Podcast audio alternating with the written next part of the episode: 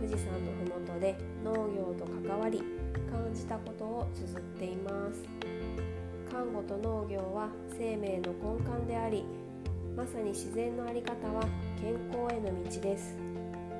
日々穏やかに心豊かに幸せに過ごしていくために心と体の健康は大切です。一度健康を失った友が自然の在り方から心の在り方を学び心身の健康を取り戻している過程を心の処方箋として綴っています。お百姓看護師とも独自の視点をお楽しみください。どうぞよろしくお願いいたします、えー、こんにちは、えー、今日はですね今日はっていうか今は富士山全然見えてなくって、うん、あの分厚い雲がね、うん、かかっているんですけど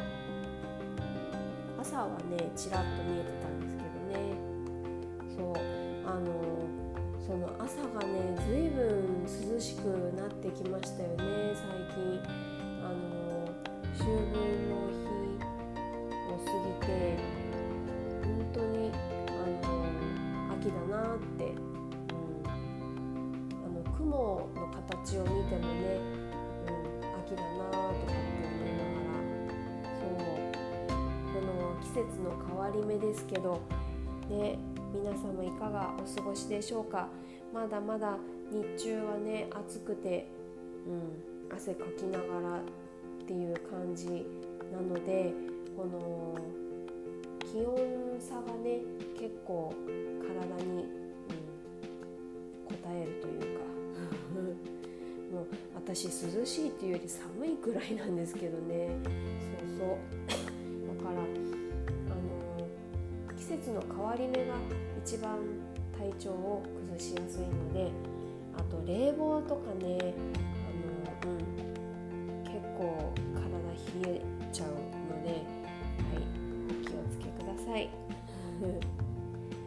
あのそう。先日、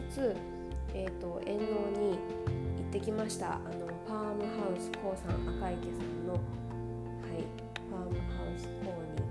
えー、遠納に伺ったんですけど落花生がねもうあの日光浴してて気持ちよさそうに洗濯機でガラガラガラガラ洗われてあの本当にね白くて綺麗な落花生がそう並んでてであのそうお日様のねエネルギーをいっぱい浴びてたんですけど、うん、いいなとかって思いながらまたこのね季節がやってきましたね。落花生美味しいんですよね。富士宮に来てゆで落花生っていうのをねあの知ってそう富士宮っていうか赤池さんのところでですけどそうすごい美味しくてで去年あの自分でこう茹でたりとかして1時間ぐらいかけてねあの私圧力鍋そう使ってないので1時間ぐらい茹でてコトコトコトコトね。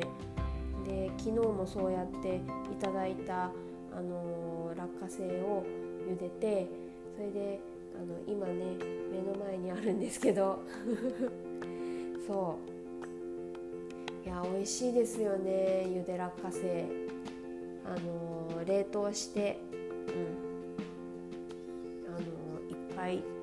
今年もいただこうかなと思ってます。そうそれでそのえっ、ー、となんだ。そう遠納で落花生でしょ。であとあのゴーヤとかナストマト、うんと、万願寺唐辛子とかピーマンとかをこう収穫させてもらってで野菜センターに持っててそう野菜センターにもねあのいっぱい美味しそうな果物桃とか梨とかそうぶどうねシャインマスカットとかねそういっぱいそう並んでてちろん落花生もあったんですけどいやーなんかこう季節感じますよね。こう果物とかお野菜とか見てるとね。いいなって思いながら。うん。そう。あとあとはねえっ、と何やったっけ？あそうそうそうそう。えっ、と白菜とレタスの種まきもさせてもらいました。菜なんてね本当にもうすんごいちっちゃいんですよ種が。なのにあんなにね立派なその白菜になるんですよね。すっごいなって思って。本当あのあの小さな種にどれだけのエネルギーがね、うん、あるんだろうって思うと。またそれもねそのもちろん自然の力もそうなんですけどその農家さんの愛情もたっぷりないとねこう大きく育っていかないっていうねこの絶妙なこのバランスそうすごいなっていつもいつもなんか感じます。演農させていただきながら。はい。だってうちのねあのプランターでその育ててるそのゴーヤとかあとワイルドチェリートマトなんですけど本当にね小さいんですよ。なかなかこうね愛情が足りないのかな栄養が足りないのかなどどっちもなんでしょうけどそう爪ぐらいの大きさなんですよ。けどちゃんとねゴーヤの味がしたんですね。そう。まあ大きさだけじゃないですけどね。そう実ってくれたことに感謝なんですけど。はいありがとうございます。そう。でえっ、ー、とその今回もそうなんですけど前回もあのファームハウス k o さんにその伺った時に必ず必ずというかご縁をねこういただいてるんですよありがたいことに。あのこうさんにお泊まりに来られる方がその農系ポッドキャストあの富士山号大人の社会科見学の富士山号のあの佐藤さんがのつながりで、さんにお泊まりに来られてる方なんですけど昨日は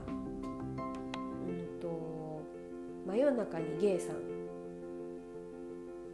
の、えーと、うどんさんとポリタンさんにお会いすることができてでなんかねあのちょうどちょうどその日遠納の日の朝にツイートを見てたらあの真夜中にゲイって出てきたんですよ。うんって思ってすごいインパクトのあるそのお名前だったので覚えてたんですけどそう佐藤さんがリツイートしてたのかなで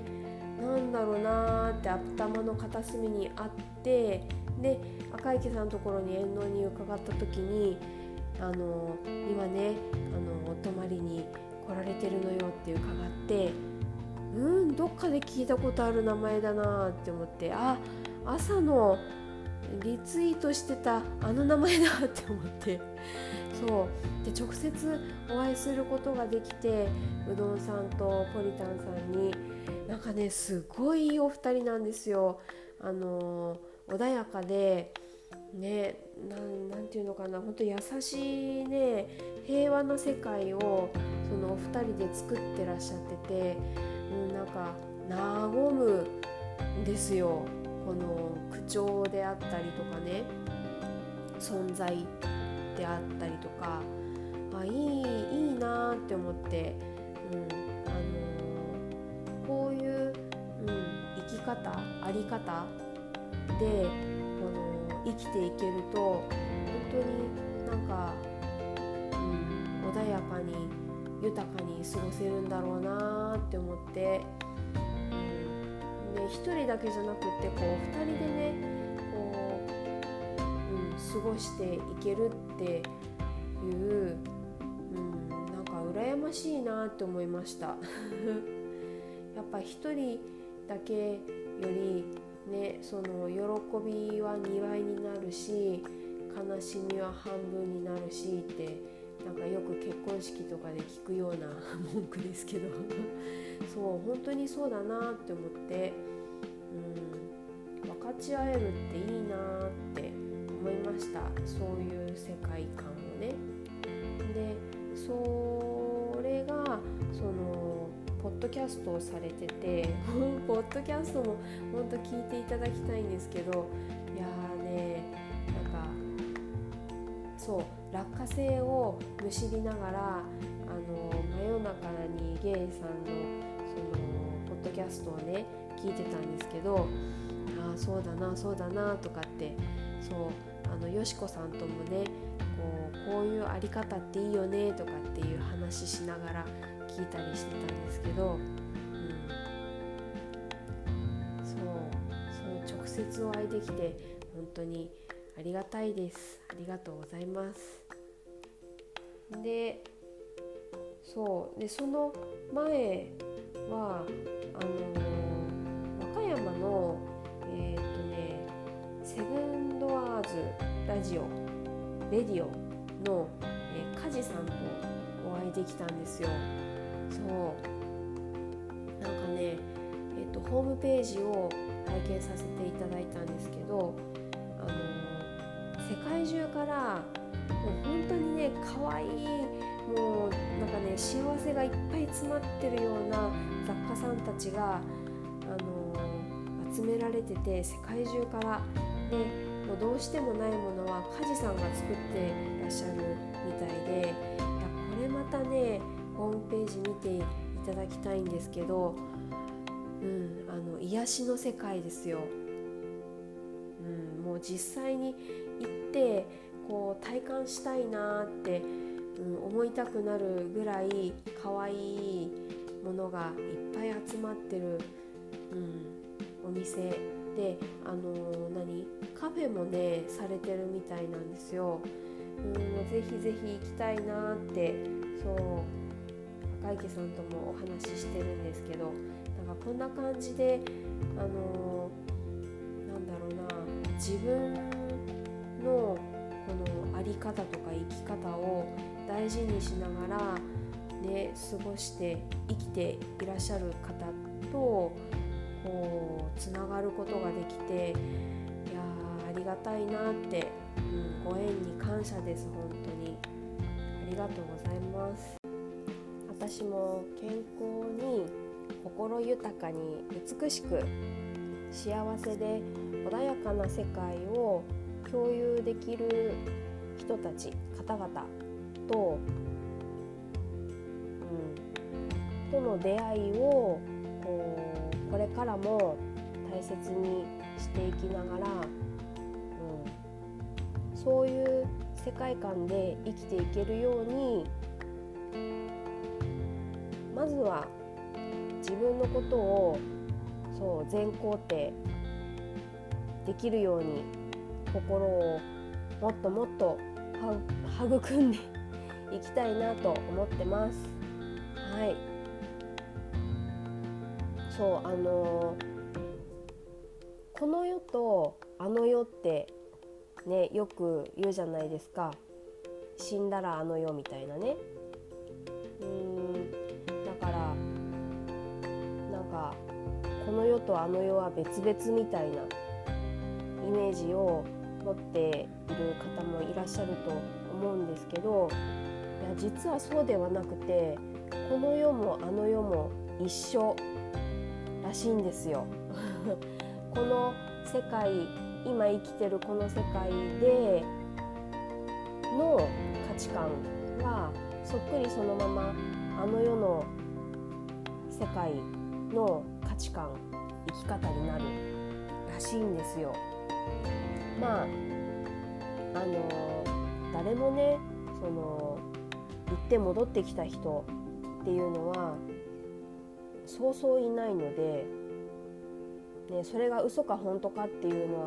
わからないですけどけどうん、何を信じるかっていうことだと思うんですよね。で仮にですよそのあの世とこの世が一緒でありであのこの世からあの世に持っていけるものが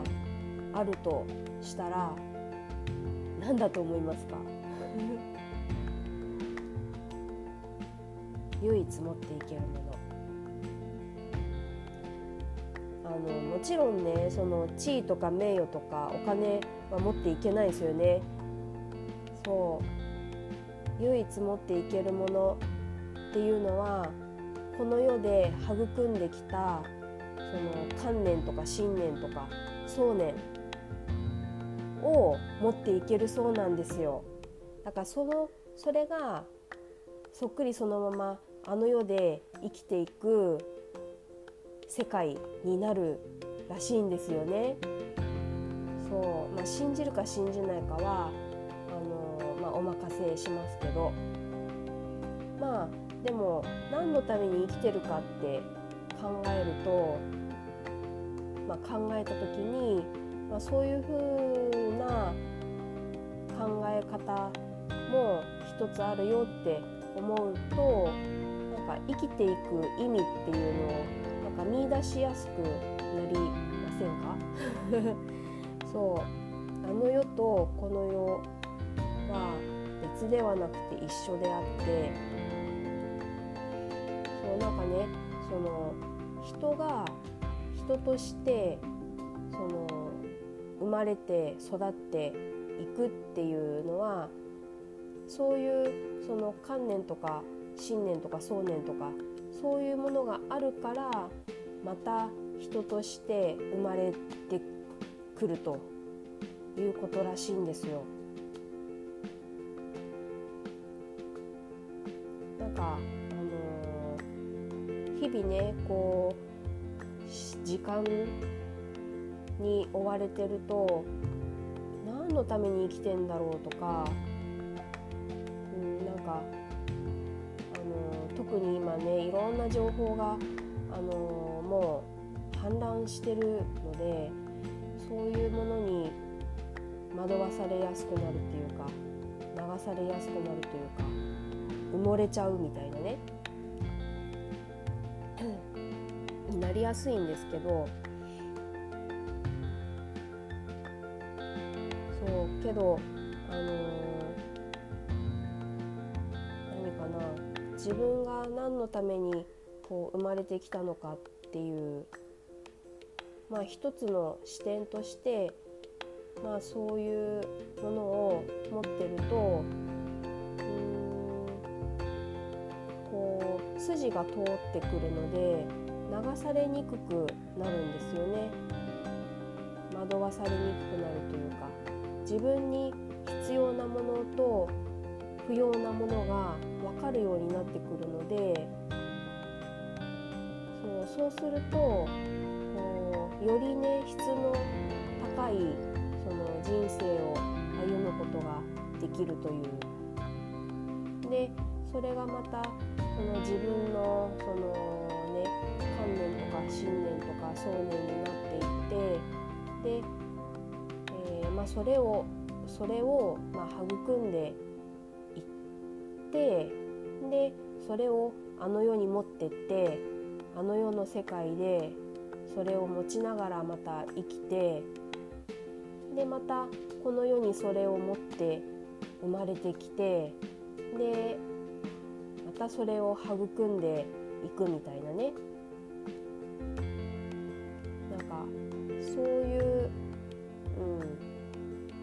この世では水上智美として生きてるけどまた次に生まれてくる時はまた違う人として生まれてくるけどけどそういう観念とか想念とか信念はそのまま持って生まれてくる。それでまた次の新しい人生を歩んでいくっていうね。なんかそういう